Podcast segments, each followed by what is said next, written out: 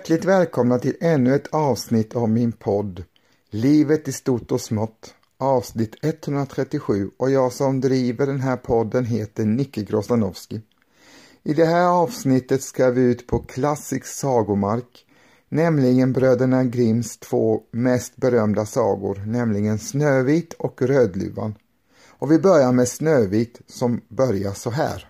Det var en gång mitt i vintern och snöflingorna föll ner som dun från himlen. Då satt en drottning och sydde vid ett fönster med kam av svartaste ebenholts. Under det hon sydde och såg ut på snön stack hon sig i fingret med nålen och där föll tre droppar blod ner på snön. Och eftersom det röda såg så vackert ut mot den vita snön tänkte hon för sig själv. Om jag ändå fick ett barn, så vitt som snö, så rött som blod och så svart som träet i fönsterkammen. Kort därefter fick hon en liten dotter som var vit som snö, röd som blod och svarthårig som ebenholts och som därför fick heta Snövit. Men när barnet kommit till världen dog drottningen. När ett år hade gått tog konungen sig en ny gemål. Det var en vacker kvinna, men hon var stolt och högmodig och kunde inte tåla att någon annan skulle överträffa henne i skönhet. Hon ägde en förtrollad spegel och när hon gick eh, fram till den och beskådade sin egen bild sade hon Spegel, spegel på väggen där, säg vem som skönast i landet är. Och spegeln svarade Fru drottning, av alla du skönast är. Då blev hon nöjd, för hon visste att spegeln talade sanning. Men Snövit växte upp och blev allt fagrare och när hon hade fyllt sju år var hon vacker som en dag ja vackrare än drottningen själv. När denna gång frågade hon sin spegel. Spegel, spegel på väggen där, säg vem som är skönast i landet där, Så svarade spegeln. Fru drottning, du är väl skön du och. Men Snövit är tusenfalt skönare dock.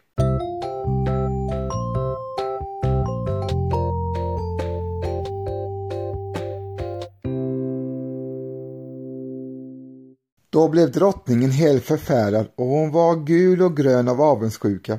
Från den stunden fick hon ett styng i hjärtat varje gång hon såg på Snövit. Så hatade hon flickan.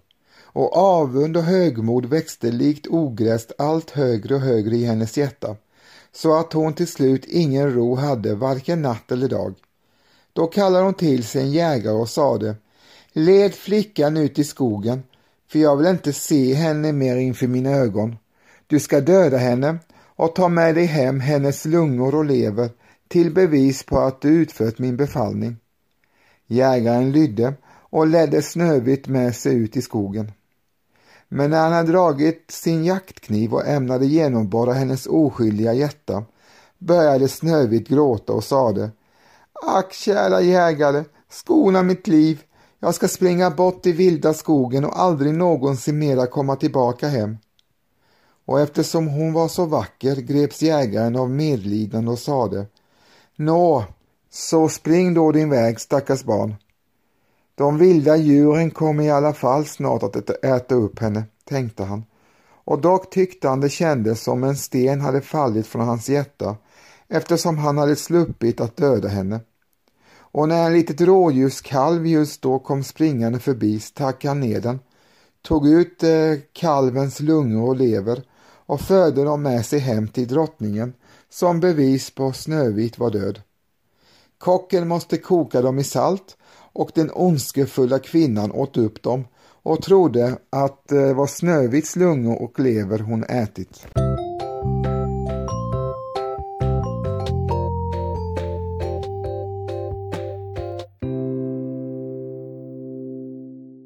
Där gick nu den stackars lilla flickan ensam och övergiven i den stora skogen och hon var så förskräckt och rädd att hon bara gick och stirrade och visste inte sig någon levande råd.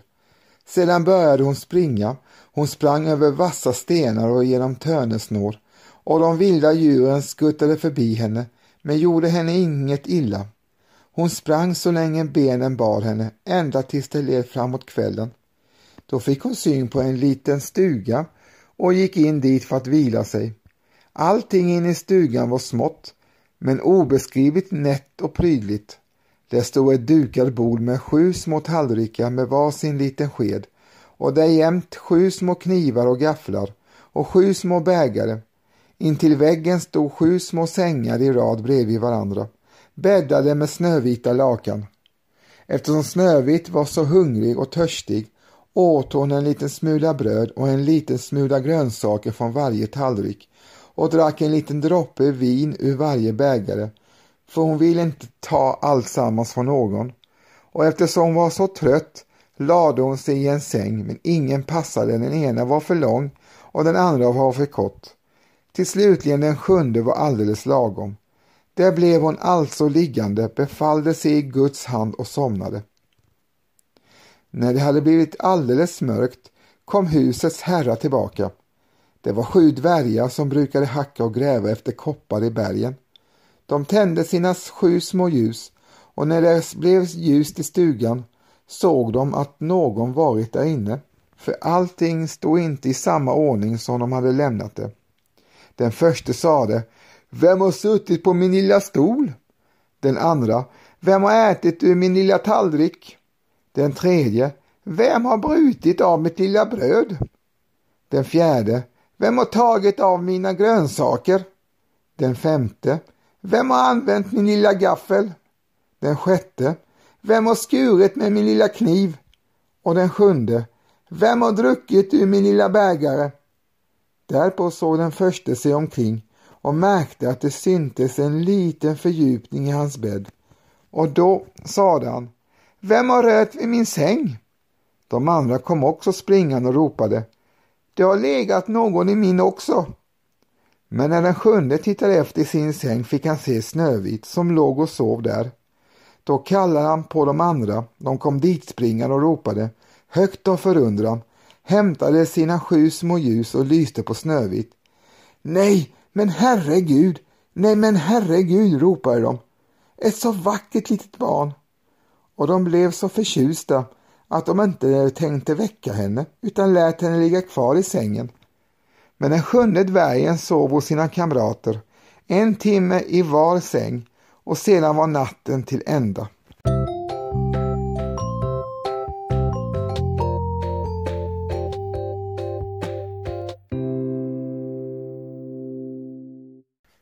När det blev morgon vaknade Snövit och när hon fick syn på de sju dvärgarna blev hon förfärad. Men de var vänliga och frågade Vad heter du? Jag heter Snövit, svarade hon. Hur har du hittat till vår lilla stuga? frågade dvärgarna vidare. Då berättade hon för dem att hennes styvmor hade velat bringa henne om livet men att jägaren hade låtit slippa henne undan och sedan hade hon sprungit hela dagen tills hon slutligen hade kommit fram till deras lilla stuga. Dvärgarna sade, vill du sköta hushållet åt oss? Laga maten, bädda, tvätta, sy och sticka, hålla allting rent och i ordning, så kan du få stanna hos oss och då ska du inte lida brist på något. Ja, hjärtans gärna, svarade Snövit och stannade kvar hos dem. Hon höll hemmet i ordning åt dem. Varje morgon gick de ut i bergen för att leta efter koppar och guld. Men på kvällen kom de tillbaka och då måste maten vara färdig åt dem. Hela dagen lång var flickan ensam, men de snälla dvärgarna varnade henne och sade Akta dig för din styvmor, hon får nog snart veta att du är här. Släpp inte in någon. Men sedan drottningen trodde sig ha ätit upp Snövits lungor och lever kunde hon inte tänka sig annat än att hon åter var den främsta och skönaste av alla.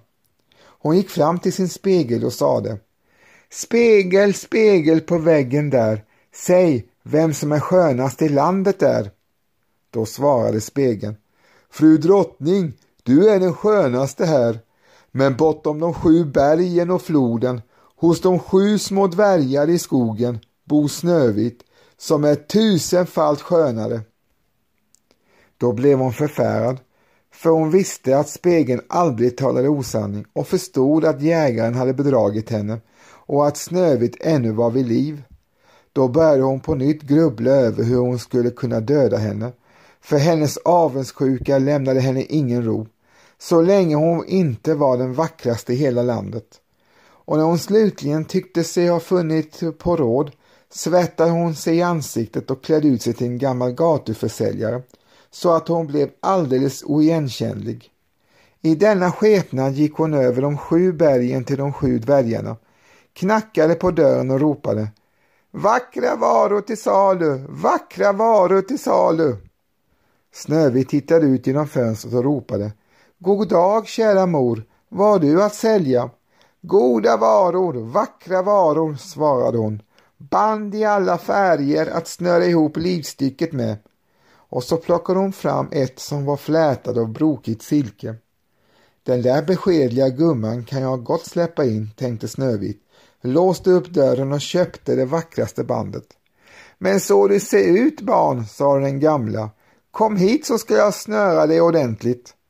Snövit som inte anade oråd ställde sig framför henne och lät snöra sig med det nya bandet. Men gumman snörde så fort och snörde så hårt att Snövit inte kunde dra andan utan föll död ner till golvet. Ha! Nu har du bara varit den skönaste, sade hon och skyndade sin kos. Inte långt efteråt, när det blev kväll, kom de sju dvärgarna hem. Hur förskräckta blev de inte när de fick se sin lilla kära Snövit ligga där på golvet. Och hon rörde sig inte det minsta, utan tycktes vara död. De lyfte upp henne och eftersom de såg att bandet i livstycket var för hårt åtdraget skar de av det. Då började hon andas lite svagt och kvicknade så småningom vid igen. När dvärgarna fick höra vad som hade hänt sade de Den där gamla mångläskan var ingen annan än den onda drottningen. Akta dig väl och släpp inte in någon människa när vi inte är hos dig.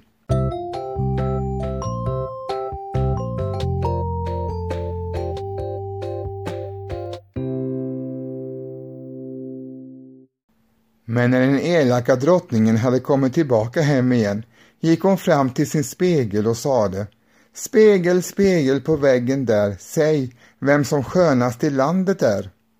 Då svarade den som förut Fru drottning, du är den skönaste här, men bortom de sju bergen och floden, hos små sju dvärgar i skogen, bor Snövit som är tusenfalt skönare är.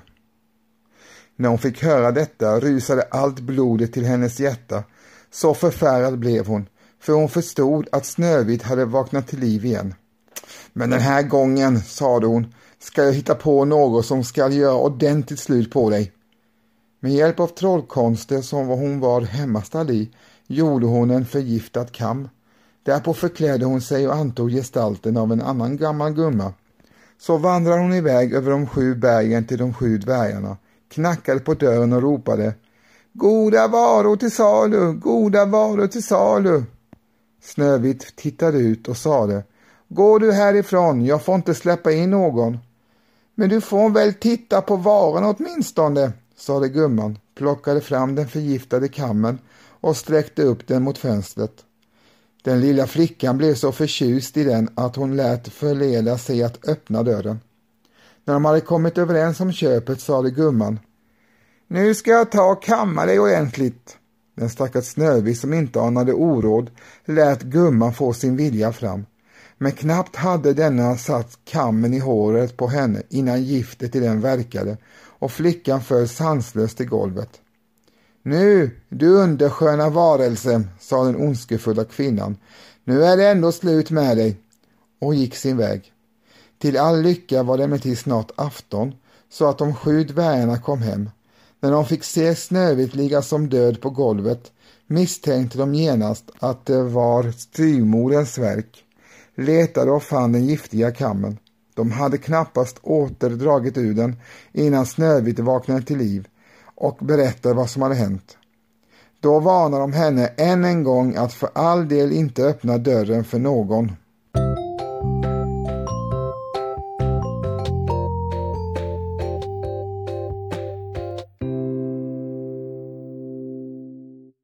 När drottningen kom hem till slottet ställde hon sig framför spegeln igen och sade Spegel, spegel på väggen där, säg vem som är skönast i landet är. Då svarade spegeln som förut Fru drottning, du är den skönaste här, Men bortom de sju bergen och floden, hos sju små dvärgar i skogen, bor Snövit, som tusenfalt skönare är. När hon hörde spegeln tala på detta sätt skalv hon hela sin kropp av raseri. Snövit måste dö, ropade hon. Om det är så skall kosta mitt eget liv. Därpå stängde hon in sig i en lönnkammare dit ingen annan kunde komma och tillverkade där ett giftigt äpple. Utanpå såg äpplet vackert ut, vitt med röda kinder, så att var och en som fick se det måste få lust att äta upp det. Men om någon åt en bit av det måste han eller hon dö. När äpplet var färdigt målade hon sig i ansiktet och förklädde sig till en bondkvinna och så vandrade hon över de sju bergen till de sju dvärgarna och knackade på. Snövit sträckte ut huvudet genom fönstret och sade Jag får inte släppa in någon, det har de sju dvärgarna förbjudit mig. Det gör mig alldeles detsamma, svarade bondkvinnan. Mina äpplen blir jag nog ändå av med. Se här, jag ska ge dig ett. Nej, svarade Snövit, jag får inte ta emot någonting. Va, vadå? Är du rädd för att bli förgiftad? frågade gumman. Vänta så ska du få se. Nu skär jag av äpplet mitt i tu. Den röda sidan kan du få och den vita skall jag äta upp. Men äpplet var så förundligt inrättat att det var bara den röda sidan som var förgiftad. Snövit fick lust att smaka på det vackra äpplet och när hon såg att bondhustrun åt av det så kunde hon inte längre stå emot utan räckte ut handen och tog den giftiga halvan. Men knappt hade hon fått en bit av det över sina läppar innan hon föll död till golvet. Då såg drottningen på henne med grymma ögon, skrattade högljutt och sade Vit som snö, röd som blod, svart som ebenholts. Den här gången kommer inte dvärgarna att kunna väcka dig. Och när hon frågade spegeln där hemma Spegel, spegel på väggen där, säg vem som är skönast i landet där. Då svarade den äntligen Fru drottning, skönast av alla du är. Då fick hon ro i sitt avundsjuka hjärta, så pass mycket ro som ett avundsjukt hjärta kan rymma.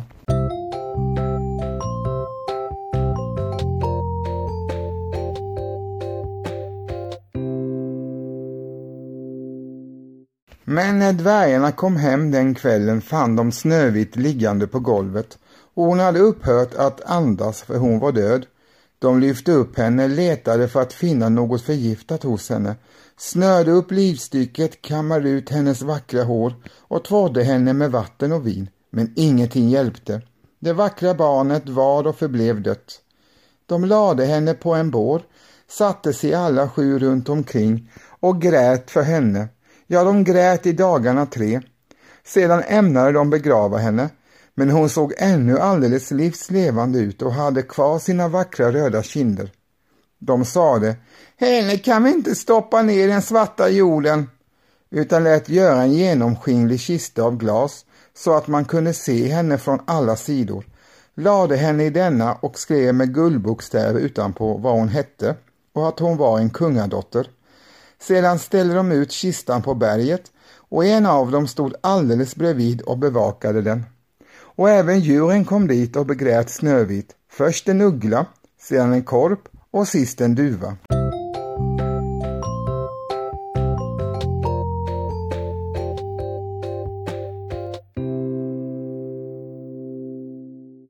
Sålunda låg Snövit länge, länge i sin kista och förmultnade ej, utan såg alltjämt levande ut, som hon sov, för hon var ännu vit som snö, röd som blod och svarthårig som ebenholts. Men så hände det sig att en kungason färdades inne i skogen och kom till dvärgarnas stuga för att övernatta där. Då fick han på berget se kistan med den vackra Snövit uti och läste vad som stod skrivet utanpå med guldbokstäver.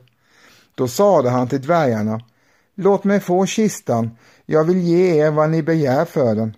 Men dvärgarna svarade Vi säljer den inte för allt guld i världen. Då svarade kungasonen så ge mig då den till skänks, för jag kan inte leva utan att få se Snövit. Jag ska akta och vårda den som den dyrbaraste sak jag äger. När han talade på detta sätt greps de vänliga dvärgarna av medlidande och skänkte honom kistan. Kungasonen lät nu sina tjänare bära den på axlarna därifrån. Då hände det att de snavade över en tuva och skakningarna gjorde att den giftiga äppelbiten flög ut ur halsen på Snövit. Inom kort slog hon upp sina vackra ögon igen, reste sig upp och var åter vid liv.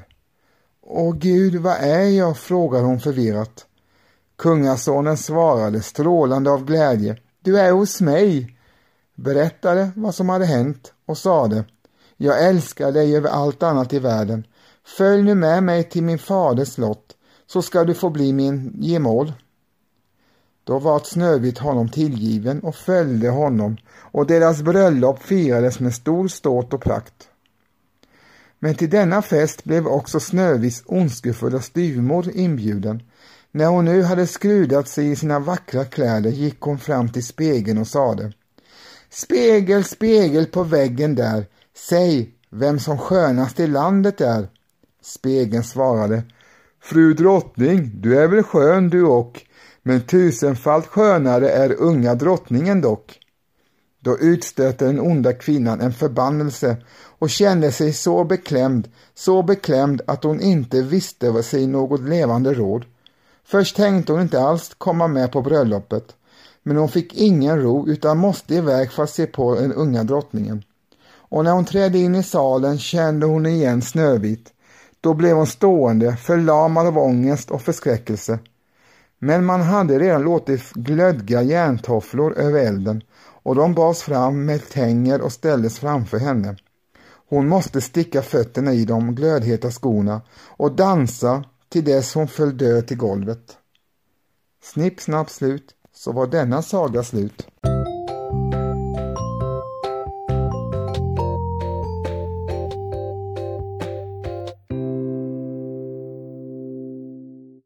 Den andra klassiska och välkända saga av Bröderna Grimm som jag ska läsa för er är ju Rödluvan, som ni säkert har hört när ni var små.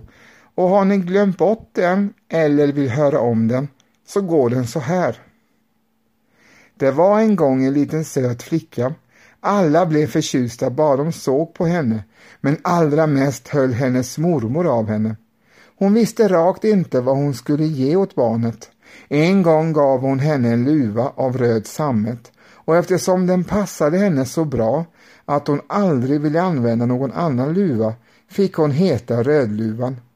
En dag sade modern till henne Kom hit Rödluva, här har du en bit kaka och en flaska vin. Gå med det till mormor. Hon är sjuk förstår du och klen och behöver styrka sig med detta. Ge dig iväg nu innan det blir för varmt och när du kommer ut skall du gå städat och ordentligt och inte springa bort från vägen för då kan du falla omkull och slå sönder flaskan och då blir mormor utan vin. Och när du kommer in i kammaren hos mormor så glöm inte bort för allt i världen att hälsa god morgon till henne och spring inte först omkring och titta i alla vrår.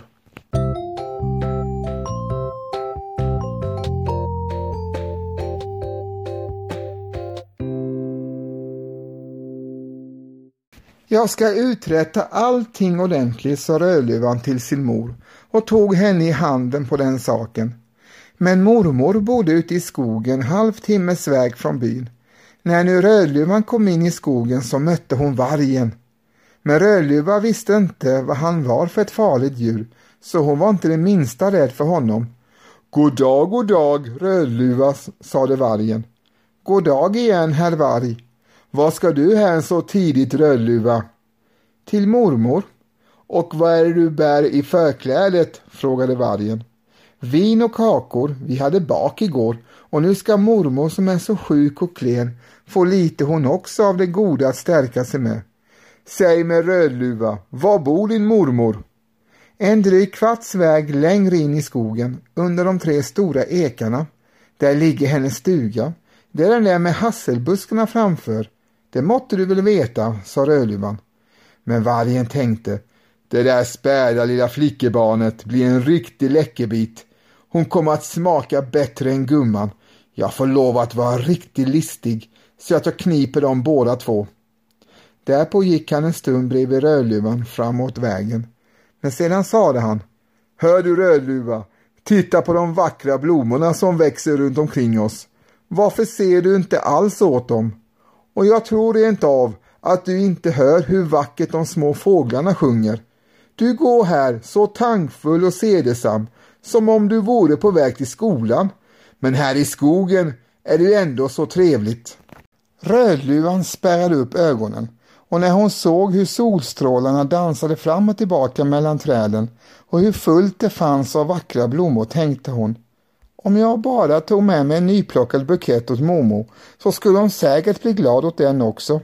Och klockan är så lite att jag ändå kommer fram i tid.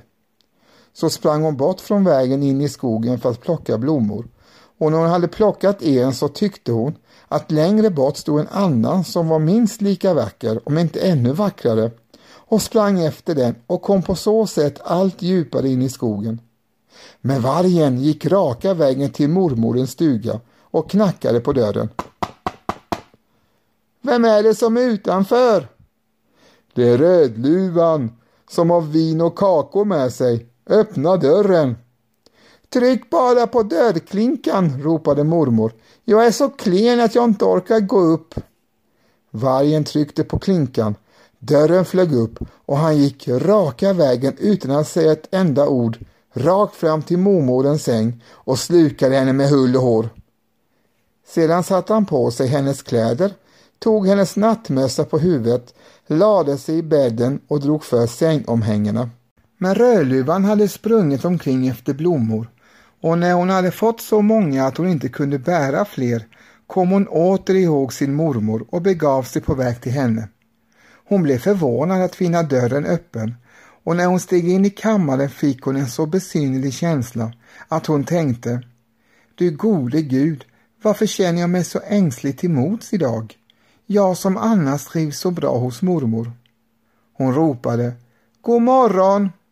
men fick inget svar. Då gick hon fram till bädden och drog undan sängomhänget. Där låg mormor och hade dragit mössan djupt ner i ansiktet på sig och såg så besynnerlig ut. Men mormor, vilka stora öron du har! Så mycket bättre kan jag höra dig. Men mormor, vilka stora ögon du har! Så mycket bättre kan jag se dig. Men mormor, vilka stora händer du har! Så mycket bättre kan jag ta tag i dig. Men mormor, vilket stort rysligt gap du har! Så mycket bättre kan jag äta upp dig.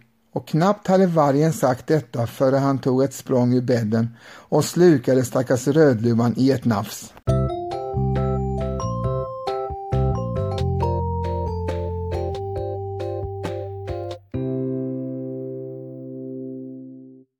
När nu vargen hade tillfredsställt sin glupskhet lade han sig åter ner i bädden och började snarka helt överljut.